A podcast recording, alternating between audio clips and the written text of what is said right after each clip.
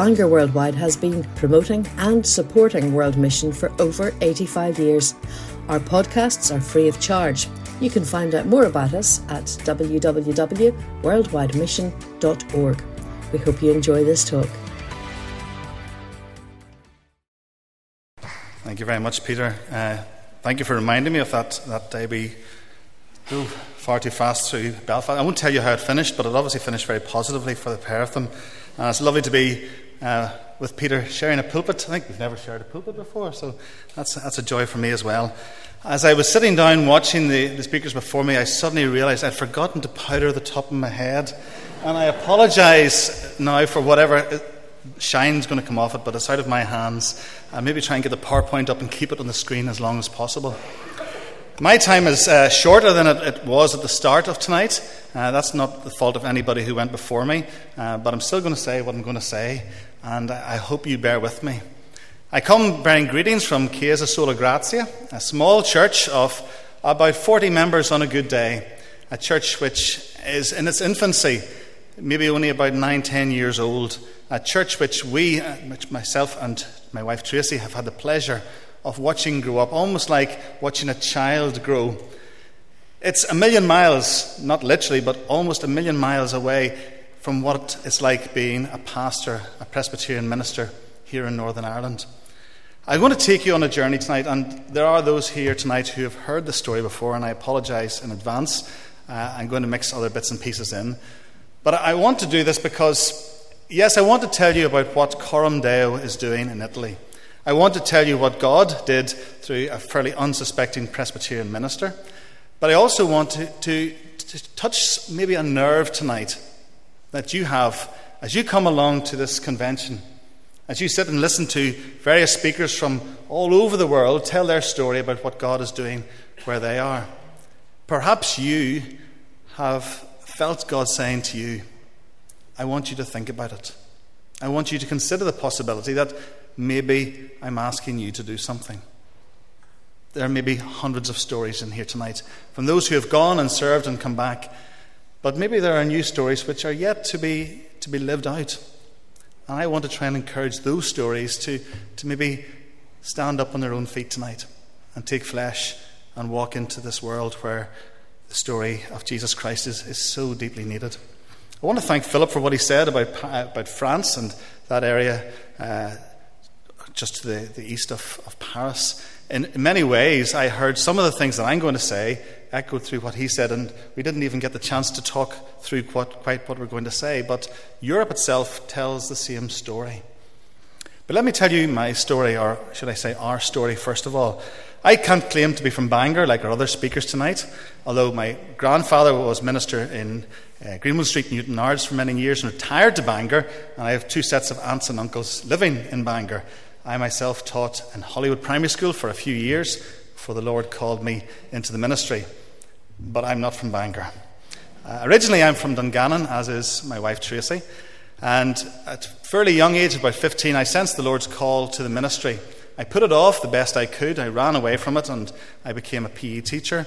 And that was great for a few years until that call resurged again. And I felt the time had come to, to hold my hands up and say, Okay, Lord, if this is from you, then let's see what happens. I was then minister for about seven years in Gilford and Tullylish between Banbridge and Portadown before going to Hazelbank in Coleraine for 10 years.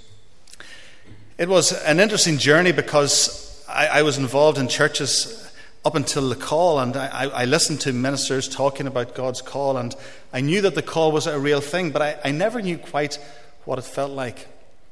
There are many here tonight who have felt that call and have gone and are still going and still fulfilling that call. Others, perhaps, are still running as I ran from it. But about 10 years ago, we were eh, on holiday in, in Italy, as we had been for a number of years with the children. And we had gone to many of the tourist places that you go to in Italy. Can I just have a, a show of hands just to see how many of you have ever been to Italy? Okay, almost everyone. That's good. Those of you who have been, how many of you have been to, let's say, Lake Garda? Okay, so you, with your hands up, you're going to know roughly where I'm talking about tonight. We were staying at Lake Garda, and we'd seen everything, and we wanted to see somewhere that, in a sense, the tourists hadn't been yet. And I went to the tourist information and asked, Can you recommend somewhere where there's real Italy, authentic Italy? And she tried a few places, and I had to say, Sorry, we've been there, tried that. And eventually she said, Have you ever been to, to Mantova? Now, Mantova is about 30 kilometres due south of Lake Garda. Uh, 30 kilometres, almost 30 kilometres due south of, of Verona. It was a, a, place, you may have heard of it in English, Mantua. Uh, if those of you who've done English literature should know from reading Shakespeare, Romeo and Juliet, that was where uh, Romeo fled to uh, when his, his life was in danger. He fled to Mantua. Mantua uh, is, I can say so much about it, but I, I haven't time. I'm going to show you a photograph of it a little bit later on. But we went to Mantua. We did the usual things. We walked around, we got some gelato, we looked at the sights. But as we were walking around, we, we got a sense, and I, I can't explain this properly, but we got a, a real sense that there must be Christian churches doing something in this town. And we looked around to see if we could see people handing out tracts or doing street work, but there was nothing. And so we, we paused quietly in the middle of one of the piazzas and bowed our heads and simply prayed, Lord, we don't know what's going on here, but we sense that you're doing something in this place. Whatever that work is, would you, would you bless that work? And interestingly, uh, eight years later, we had John Blanchard in Mantova, and he said to me, just walking through the town, unknown, he didn't know what I just said to you there now, and he said, You know, I really sense something of God in this, in this town. Anyway, we finished our holiday, we came home. Almost a year later, I was sitting working in my study. The Presbyterian Herald was sitting beside me, as a good Presbyterian minister should always have it sitting beside him, and never go near the very back page of it where the list of vacancies are. But I was leafing through, and before I came to the very back page, I, I noticed this small advert that simply said, Interested in mission in Italy. I lifted the phone, I phoned the number connected to it. It was a gentleman called Ian McElhinney who told me he was the European, uh, UK, sorry, the UK director of Coram Deo Ministries. I had never heard of Coram Deo Ministries. He said to me, Look, I'm going to be in Coleraine next week. Let's meet for a cup of coffee and I'll tell you about it. So I met Ian, and he started talking to me about Coram Deo. Now, let's see if I can get this to work. First slide. If it doesn't come up, there we go. Coram Deo, Coram Deo Ministries. He said to me, We're a, an organization, a very small organization based in Italy. We have a, a board of international directors who are basically there to advise and to help and to encourage uh, a gentleman called Andrea Artioli, who's a pastor of a small church that we've planted in a place called Porto Mantovano, which is just outside Mantova.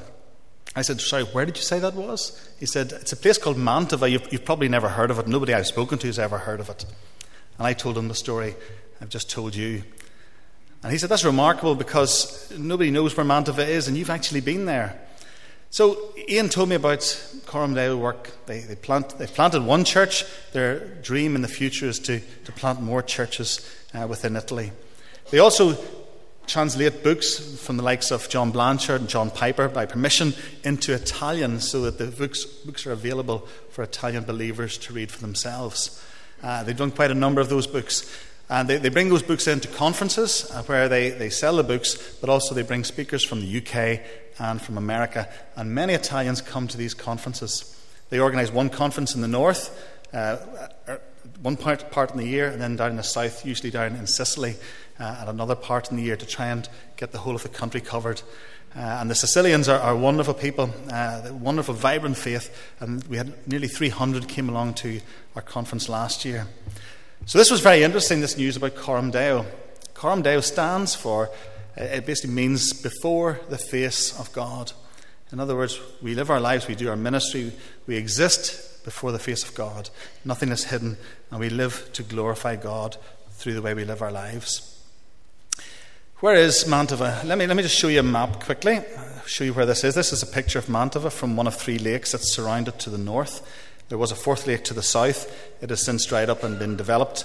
Uh, it's often referred to as the Florence of the North, a very small centre, but uh, a region, uh, quite a large region around that, where there are said to be 1,000 churches. We're in the same Lombardy region as was mentioned earlier.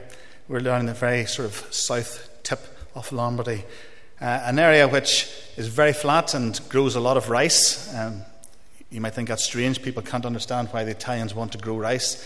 But then, if you've ever eaten risotto, you'll know the Italians need to have their rice for that, and it's throughout our whole region. A beautiful city, but a city which has need of the gospel of Jesus Christ. So, as Ian was talking to me, I became interested in just what work was being done there. Uh, and through different connections and through different opportunities and through different visits to Mantova, we were able to build up a relationship with those who, who worked there. And really, from wait, 10 years ago, that relationship strengthened and deepened. And we, I preached when I was out in summer holidays. We went out and did youth conferences for them. Uh, they came over and visited. I went to First Ballymena, held a conference there. And so the, the relationship grew and developed. And then over time, the, the Presbyterian Church in Coram Deo got together. And the opportunity was formed where we would send a team to work at a literary festival that was held every year in the town a festival where so many authors from all over the world came and talked about their books and gave out uh, wonderful lectures and talked uh, to, to many people on the street about the books that they had written. Well, in actual fact, we realised that we have the greatest book ever written.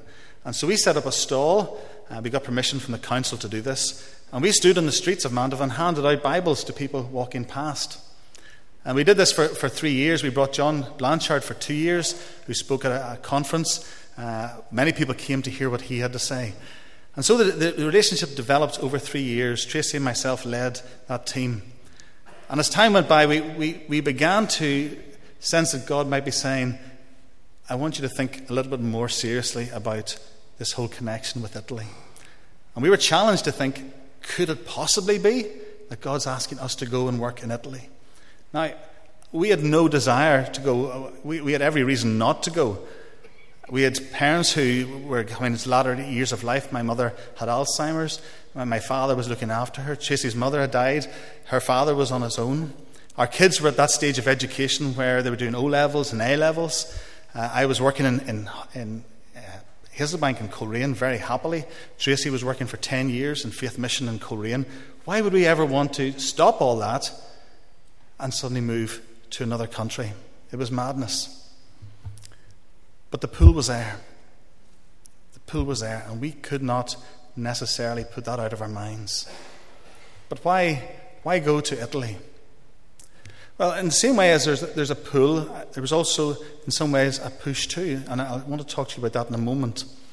But I want to show you a short video. It only lasts for a couple of minutes. It's been produced by uh, an organization, an American organization that we, we know and work with at times. Uh, so slightly American, and if there are Americans here tonight, forgive me for saying that. And their spelling's wrong in times as well because they use this American spelling. Um, but they also refer to cities. Now, when they say cities, they basically mean provincial towns uh, within Italy because it's a huge number. But I want you to watch this, and there are certainly echoes of what you heard from France uh, uh a little bit earlier. When you think of Italy, what comes to your mind? Great food? picturesque landscapes, ancient monuments, maybe beautiful art or inspiring music. How about some of the fastest sports cars in the world? Sounds like an incredible place to visit, right? Well, there's another side to Italy, one that most never see. Today I invite you to take another look, not through the eyes of a tourist, but through the eyes of God. Contrary to popular opinion, Italy is actually a mission field.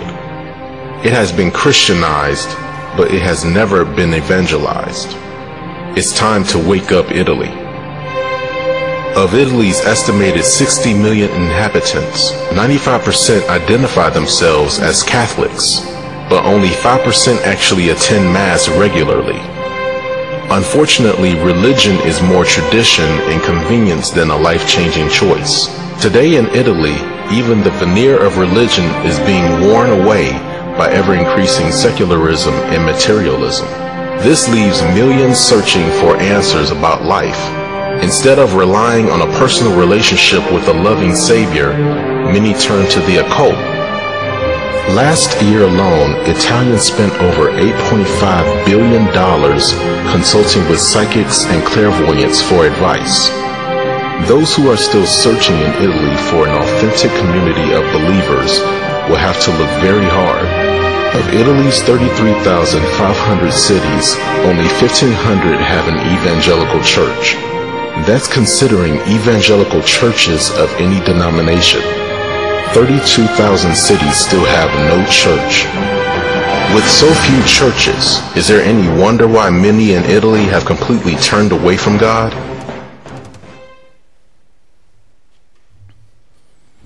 Facts very similar to what you just heard from Philip.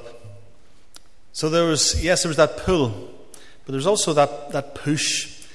Being minister in Coleraine was a, a very joyful time for me. But there were 29 churches within the 30 mile an hour speed limit of the town centre. And I was one of those churches. And, and, part of what I was feeling was how, how could I possibly stay here when there are so many churches with, with no evangelical, so many towns with no evangelical witness in this country called Italy that the Lord has warmed our heart to? And so it seemed like the right thing to do. I knew if I was to leave Hazelbank, somebody else would come in after me. But somebody needed to go. And it wasn't the right time for us to go. Or at least we thought it wasn't the right time to go. I want to read just for a few moments from 1 Thessalonians chapter 3. If you have your Bibles, please feel free to follow along. Paul had established the church in Thessalonica. He had only a very short time there before he had to leave. And he loved the people in Thessalonica so much, but he wanted to know what was going on, what was happening when he wasn't there. And so Timothy is sent, and Timothy is asked to go and find out what's happening and then bring a report back to Paul so Paul can find out what's been going on there.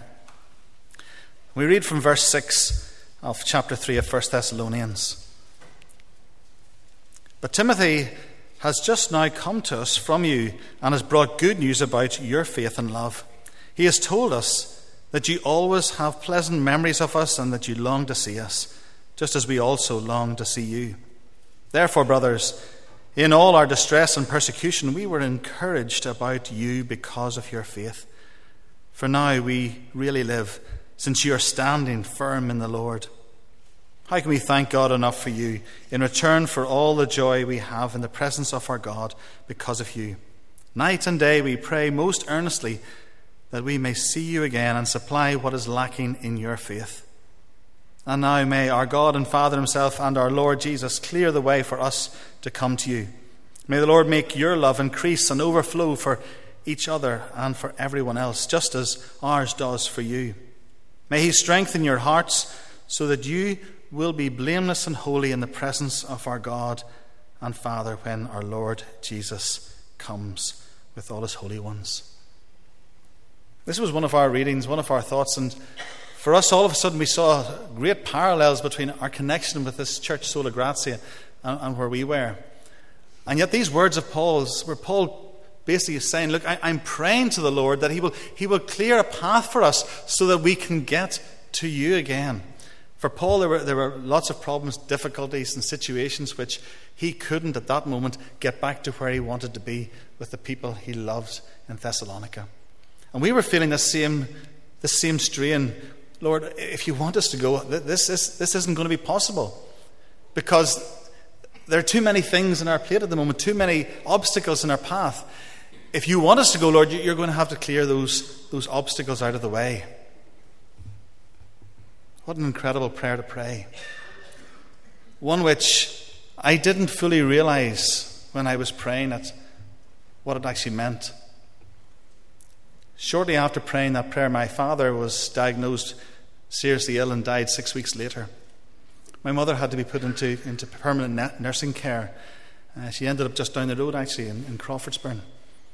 As we were trying to get all that sorted out, weeks after that, I had a heart attack. I was perfectly fit. There was no reason for me to have a heart attack, no family history, nothing. Uh, the doctor said it was just too much going on at one time. And as I was taking time off, our manse was burgled. And many precious things are things which we regarded as precious were taken from us. And all of a sudden, bit by bit, those things which we had put in place, those things which we felt were important and, and were, were not movable in any shape or form, were being cleared out of the way. Until it came the point of following April where we suddenly realized that we, we have no reason not to go now. The only issue was going to be leaving our, our children behind. We had to leave a 20 year old and an 18 year old at, at, back at home, one at school, uh, finishing off exams, another one at uh, university. We took a 17 year old with us, something we're told you shouldn't really do. You should never take teenagers with you on mission work. Uh, but the Lord was gracious. It was the worst six months of our lives, but it was the best six months of our lives. We would never have asked for it if we had known what the Lord was going to do. We would have never gone looking for it. And yet it would never have happened if these things hadn't happened. I want to leave you just tonight with that thought. What is the Lord asking me to do? Have I said somehow, Lord, I can't possibly do it because there's this and that and the other still in the way? Well, then I dare you. Pray that prayer. See if the Lord would really clear the way for you. Lord, if this is your will for me to do this, if you want me to go to this place, to speak to that person, to plant that church, then, Lord, you're going to have to clear the way because it's not going to happen otherwise. But I, I warn you before you pray that prayer, think before you pray it because the Lord will take that prayer seriously. But don't be tempted to be like the person who, who wants to pray that prayer but is quite happy to put a lot of things in your own way where you say, Well, Lord, I, I can't go because, you know, what if, what if this happens and I, I want to do this and I, I've got this plan and we have, as a family, talked about doing this in the future? Those are things you can take back off your plate again. Those are things that you can take out of the way. Don't ask God to move those things because there are a lot of things in our lives which we can sort out, but there are a lot of things which we need the Lord to deal with. Paul prayed that the Lord would clear a way for him to get back to them. We know how that story finished. The Lord cleared a way for us. And to be honest with you, I prayed the prayer, but I, I was kind of hoping he wouldn't do it. I never wanted to become a missionary. I never wanted to become a Presbyterian minister. I was quite happy being a PE teacher, working in a primary school, and it was great. Think of the long summers you got. But my life is not my life to live my way. And I could have been happy in a very superficial way, but until you allow the Lord to take you into the center of His will, and until you allow the Lord to direct your path, you will not have peace. Because if you know He's asking you to do something else, those hounds will chase you. And you will toss and turn as you try to sleep at night. The only way to find that peace is by saying, Okay, Lord, let's see, let's see where this goes. And so a missionary convention is not about the missionaries who stand at the front and do the talking. It's about all of us, because we're all involved in mission. And who knows, you could be here one, night, one year telling your story but maybe you need to pray that prayer. And I want to really encourage you tonight to think about it. To be brave enough. I was foolish enough, but to be brave enough to pray that prayer and to see what happens. Let me quickly give you a, an outline of what we do before we finish. Okay. Oh. Okay, I'm working. I don't know how to change that Guys the back, can you help me? Thank you. I'm working as an associate pastor, which is fantastic. As, after being pastor for 17, 18 years in Northern Ireland, where the buck stopped here, it's nice to be an associate pastor where you work alongside a pastor uh, and you just advise and you encourage and you preach and you, you help with the teaching and, and you work as a team. Uh, and I, am really enjoying that at the moment. I'm working with an Italian who speaks perfect English. Uh, and my Italian isn't as good as it should be because he speaks perfect English and I let him speak to me in English instead of working hard at the Italian. We also teach English as a foreign language, a wonderful way to interact with the community. The Italians love English and they want to learn English and they want their children to learn English, and so you, they can't get enough English.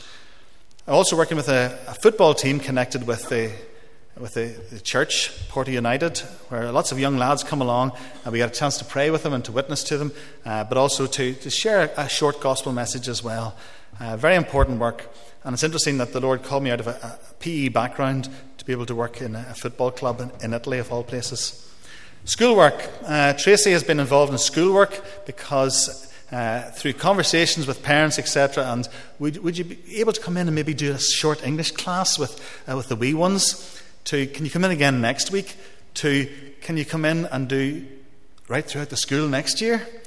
incredible. In just a few short months, it came from just one class to we'd love to have you working throughout the school, working English, which raises a profile of us as Irish people, as we call ourselves, working in Italy, but also Sola Gratia Church in the community. Uh, and that's, that's a huge work. We really want you to pray for the schoolwork. Tracy also helps with the administration of the church, with the finances, and with all the books, with her experience in faith mission. Uh, Andrea's just so happy to have her there to help sort out all the books that Coram Deo was publishing. Uh, children's outreach through holiday Bible clubs, etc. Uh, and we've got other plans for that as things go on. I told you about the conferences. Uh, we've got two conferences coming up in, uh, in November, and we would appreciate your prayer for those as well. But we also host overseas teams. We've had a couple of teams coming out already. We had one from, from Arkansas in America, uh, and they stayed with us. And also, Coaching for Christ had a team out with us at the start of June. And so it's wonderful being able to be the sort of English speaking go between from the team and the Italians. We've only been there, we've only started our second year. Our advice was go and drink coffee and just listen for the first year. We arrived on a Friday night. On Saturday morning, we were driving to a conference in Tuscany and we worked solidly ever since. But our joy is in serving the Lord, and it would have broken our hearts just to sit and listen and do nothing. But the work is there, and the wee church is doing a fantastic work. There are so many plans it has for the future. Uh, and a lot of that has to do with new buildings, etc., because we're growing out of the building we're in and we need to move. But obviously, with the constraints of finance, we, we can't do that just yet. But I want to encourage you to pray for, for this church and for the work that they're doing. We're not planting a church, we're coming alongside a pre existing church that was already there, and we're simply encouraging, coming as hands and feet, coming as ears, and coming as hearts to try and help that church get on its feet, disciple its people, and then, God willing, plant further churches in much the same way as, as Philip's talked about Acts 29 in France. But I want to close not praying for our work, not praying for this church, but I want to close just simply praying for, for every head bowed before the Lord tonight. Because some of you are maybe so close to saying, okay, Lord, let's do this. And maybe tonight's that night where you, you go home and say, right, let's go. So let me pray for you. Father God, we thank you that you are a God of purpose and a God who surprises us and a God who so often takes those who would least expect to do a work for you. And you turn us into your servants in ways which we couldn't have believed possible. And Lord, we claim no power or ability of our own. We are simply a glove allowing your hand to come within us to do those wonderful works, Lord. And I pray for, for those here tonight, Lord. I praise you that we have wonderful servants here tonight who have served you for many years overseas. But we also, Lord, have many servants in here tonight who haven't yet started because they're still waiting for that, that moment of confirmation. They're still waiting to hear that voice from you to say, Yes, I really do need you to go. And I pray for them tonight, Lord, that this would be the night that it comes alive for them. We thank you, Lord, for what you've done in our lives. And I praise you for what you're prepared to do through the lives of those who surrender to that call. And we ask this, giving thanks and praise in Jesus' name. Amen.